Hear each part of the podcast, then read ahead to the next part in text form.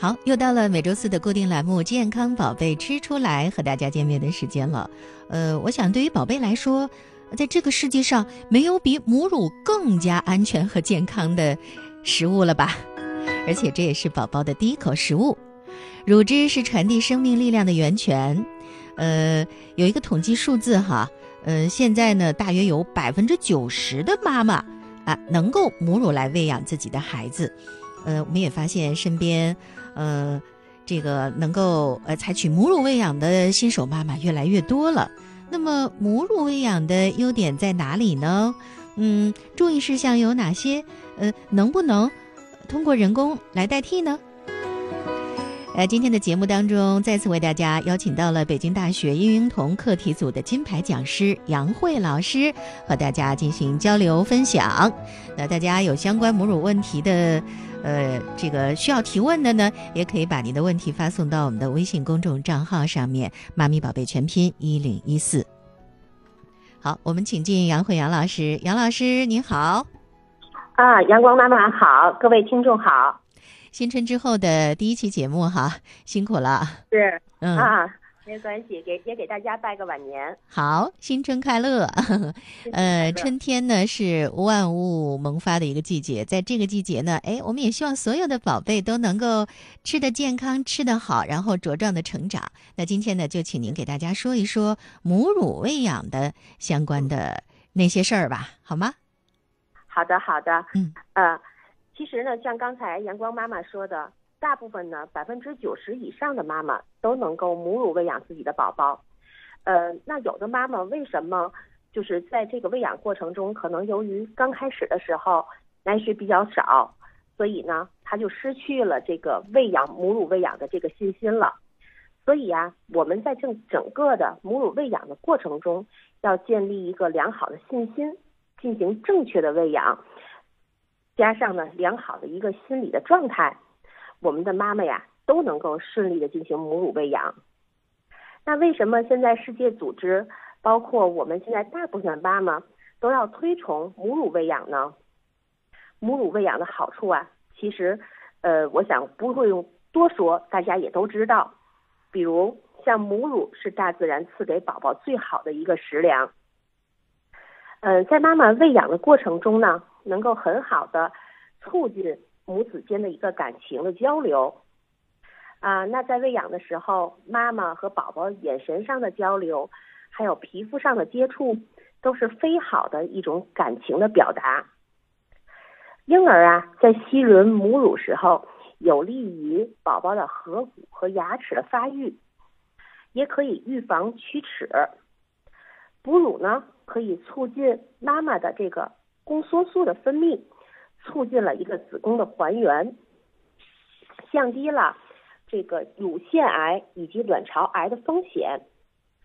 还有呢，就是在我们产前的时候，其实每一位妈妈呀，都为宝宝呀储存了三千到四千克的能量。这些能量来干什么呢？也就是用来我们后期喂奶的时候进行消耗。如果不进行母乳喂养的妈妈，这些能量啊是很难消耗掉的，所以呢，它就会转变为脂肪。换句话说呢，也就是我们如果不是母乳喂养的妈妈呢，非常容易出现产后的肥胖。呃，还有一个最主要的原因就是我们的母乳啊是最经济方便的，而且呀，宝宝是最不容易过敏的。在母乳当中啊，它的营养非常的丰富。它含有蛋白质、糖、脂肪、维生素、矿物质、水等等这些营养元素，而且呢，人乳中的这个乳清蛋白和酪蛋白的比呢是七十比三十，呃，牛奶呢正好是相反的，是三十比七十，所以呢，它的这个蛋白质的比是不一样的，所以再好的这个牛乳配方。它也比不了我们的这个母乳，也就是说，我们一定要倡导的就是母乳喂养自己的宝宝。嗯嗯，那在这个呃母乳喂养的过程中，我们需要注意哪些事情呢？首先，我们呀，在这妈妈呃，在宝宝出生以后，产后呢，五天之内所分泌的乳汁就是为初乳。初乳的特点啊，非常非常的珍贵。它的特点呢是富含蛋白质。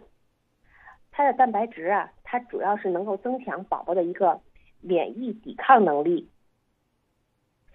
它呢还含有一个白细胞的含量会非常高，有助于新生儿呢抗感染能力的提高。还含有生长因子，它能促进呢小肠绒毛的成熟，也就是呢不容易让宝宝出现腹泻呀，还有便秘的情况。而且呢还会有一些稍微有一些通便的作用。这个呢也是说有的嗯长时间母乳喂养的宝宝呢，可能吃完母乳以后他就会大便。这个在后边呀，我们在宝宝的腹泻呀、便秘的时候。我们会提到这个问题。嗯，哎，这个杨老师在我们进行的过程当中，微信平台上就有提问的了。心智 Echo 说，宝宝五个月加米粉七天左右出现腹泻，有明显奶瓣儿，想问问您怎么办？呃，那他等于是在加辅食添加的过程中出现了这种腹泻的这种情况。呃，我不知道现在就是这个听众。他是刚刚开始加辅食就出现这种情况了呢，还是加了一段时间以后出现的这种情况？如果说刚刚开始加辅食就出现了腹泻还有奶瓣的情况，首先我们要减少辅食的量，或者是呢，甚至就停药，让孩子呢去逐步的恢复到原来的这种状态，然后我们在孩子完全的嗯停止腹泻以后，我们再有少量的。继续给孩子加，他可能是在适应的过程当中需要有一个适应的过程，嗯，所以要慢慢的给孩子进行添加。但如果说宝宝已经吃了一段时间的辅食了，突然间出现了吃米粉，啊，出现这种腹泻呀，还有这种奶瓣的情况呢，那我们的这个辅食的量逐步的稍微减少一点儿，再观察孩子两到三天。如果没有特别的情况，再往上增加量就好了。但是在腹泻期间，一定不要额外的再单独增加其他的这个辅食的元素了。比如说腹泻时候只吃米粉，不要再加蛋黄泥儿啊，或者是瘦肉啊，这些都不要加。嗯，是这样的。好，呃，微信平台上障碍酱针对母乳喂养也分享了他自己的经历。他说，作为呃，一个当初被妈妈、婆婆、月嫂都说没奶的人，月子后努力追奶，两天成功实现全母乳。想对其他宝妈和准备的呃准宝妈说，要对自己有信心，相信自己是孩子的奶站。孩子哭闹就吃完一边吃另一边，如此反复，脑垂体刺激到了，奶自然就够了。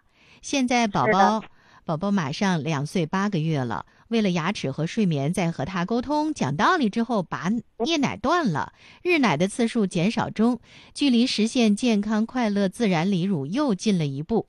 以上个人经验供大家参考，每个宝宝不同，根据他自己的性格来选择适宜的方式哈。嗯，这个宝妈说的特别好。嗯，呃，其实，在他刚才说到的，就是这个呃，一开始。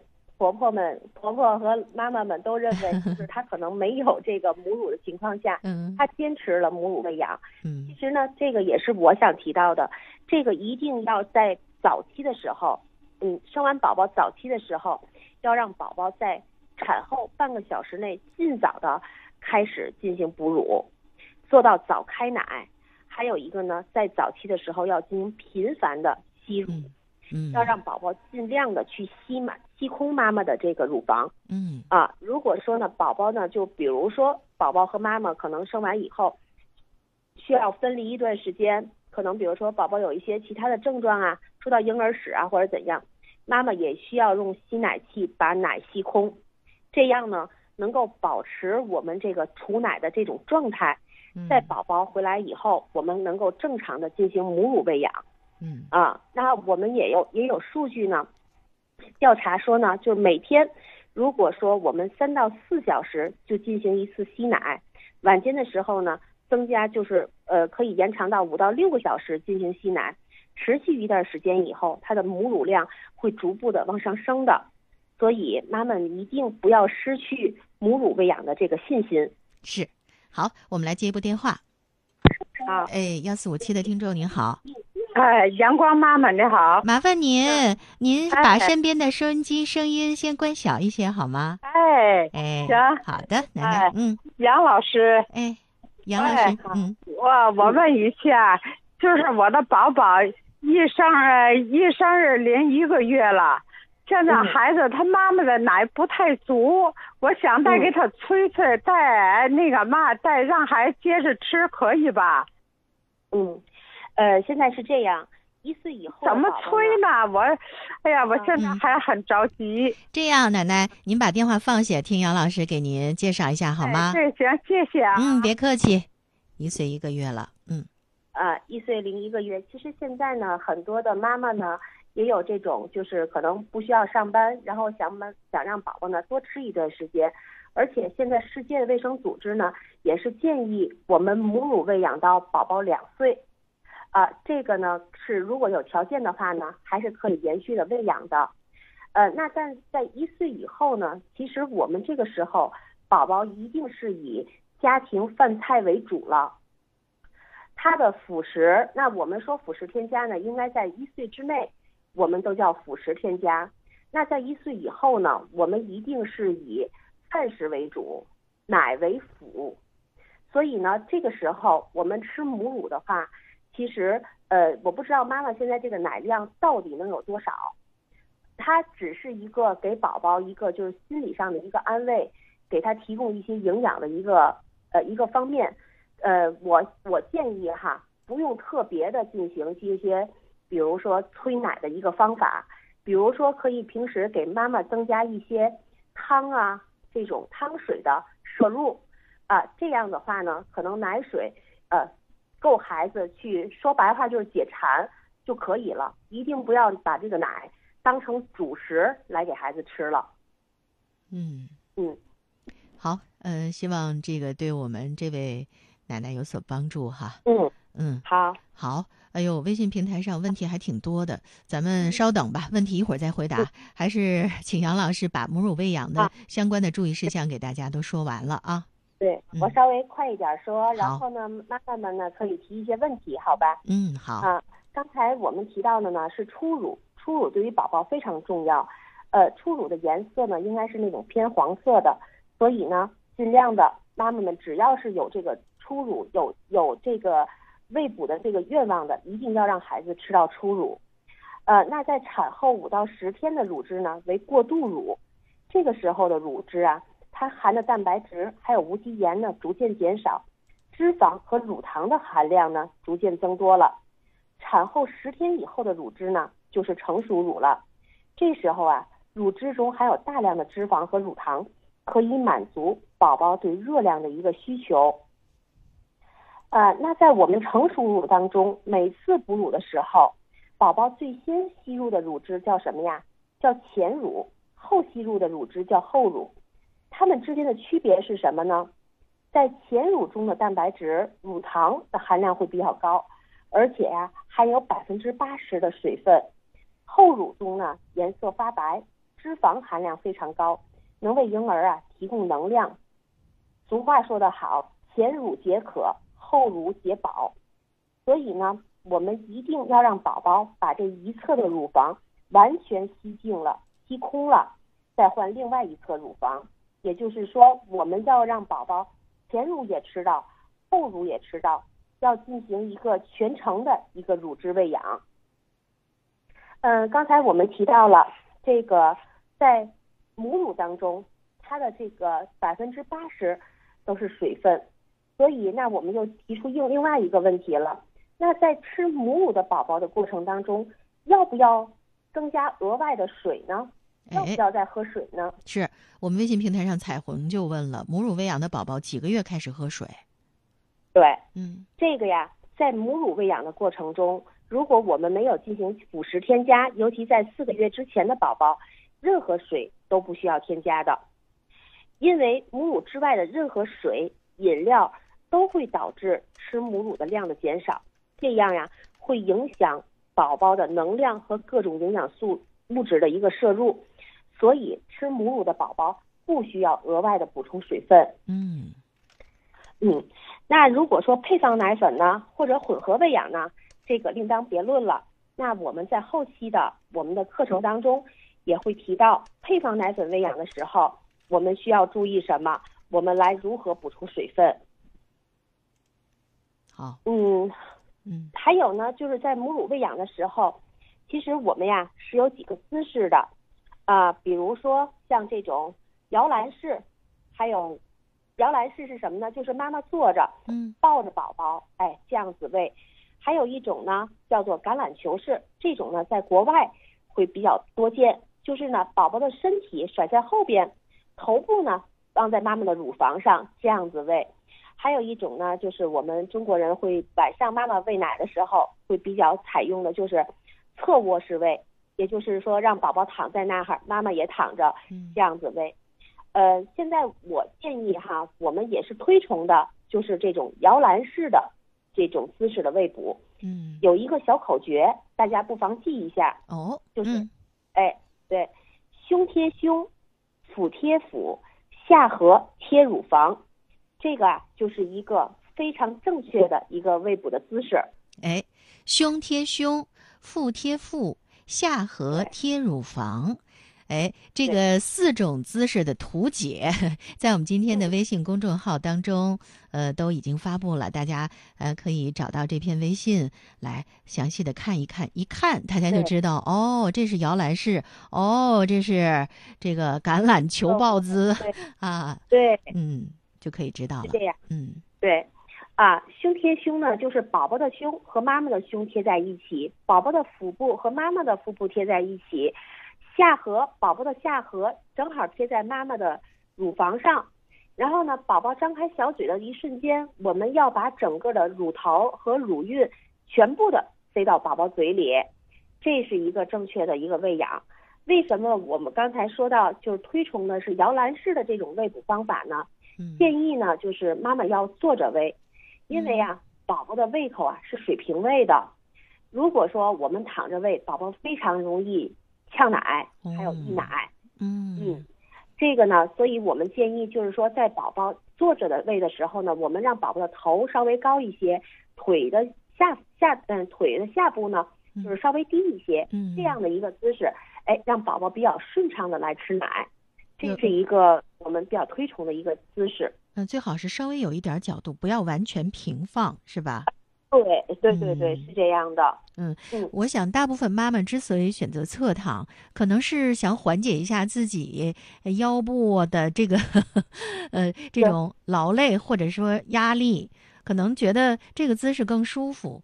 哎呃，说到这儿，杨老师有没有什么方法能够让我们这个喂奶不累呀？因为喂奶时间一长，真的是胳膊也也也抽筋儿了，后背疼的不行。这个。对，是这样的，因为为什么说就是可怜天下父母心，尤其是妈妈哈，嗯，呃，在喂哺的过程中，虽然说我们之间能够拉近这种母子间的这种感情，但是呢，其实，在喂哺的过程中是非常非常辛苦的，尤其在晚上刚睡着，孩子哭了又要去喂，呃，所以就是说妈妈是非常辛苦的，呃，那在喂喂养的过程中呢，我建议哈，就是说可以有这种哺乳枕，嗯，哎。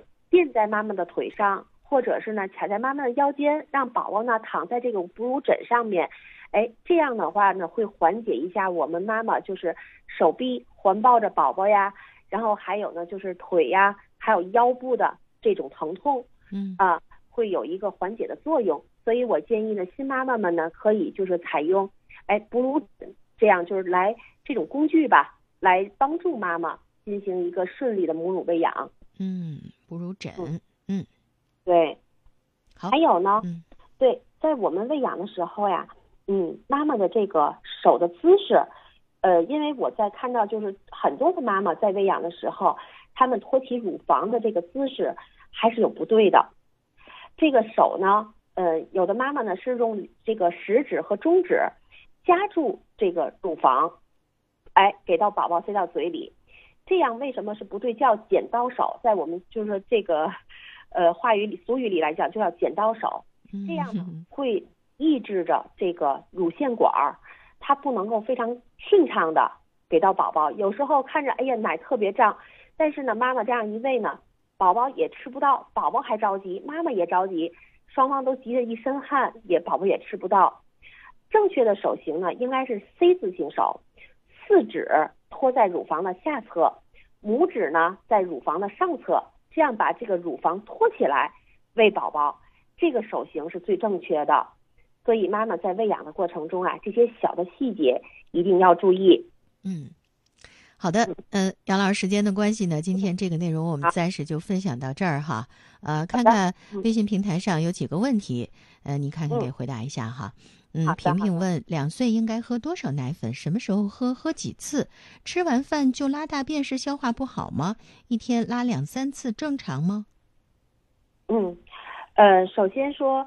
呃，这个两岁以后，这个奶粉的量，刚才我们已经提到了。一岁以后呢，我们这个奶量一定就是是以，呃，辅食为主了，就是说当辅食吃，一定不要当它主食来吃。所以呢，这个奶量，比如说一天我们喝了这个二百四，或者是三百二，都是可以，都是正常的，也要根据孩子的个体差异来走。当然，喝奶越多，对于宝宝的一个钙质的吸收啊、铁呀、锌的吸收会非常有益的。所以呢，这个不用去给孩子固定一个量，根据每一个孩子的个体差异，它其实它就是，呃，正俗话理解呢，就是你能当成零食来给孩子吃，但是每天都要补充。比如说早晨一次奶，晚上一次奶，一次一百八十毫升左右，或者孩子更爱喝的呢，可能我给他提到二百四，都是正常的。没有特别教条的去说，我们必须要喝到二百四以上，或者喝到三百六以上才是正常现象，没有。嗯。呃，那如果说刚才妈妈说，如果就是说吃完以后就拉大便的话，对于母乳的宝宝，如果说纯母乳喂养的孩子来讲，它是正常现象，因为母乳是最容易消化和吸收的，吃完吃完母乳以后就结大便，而且呢，大便的性状呢都是那种黄色的，都是属于正常的。那如果说对于两岁以上的宝宝，吃完了以后就结大便的话，它肯定是对于宝宝肠胃它的消化和吸收功能还是有一些问题的。建议您呢到医院里边和医生这边呢好好的咨询一下。嗯，好，那今天我们这健康宝贝吃出来关于母乳喂养的话题就暂时说到这儿。呃。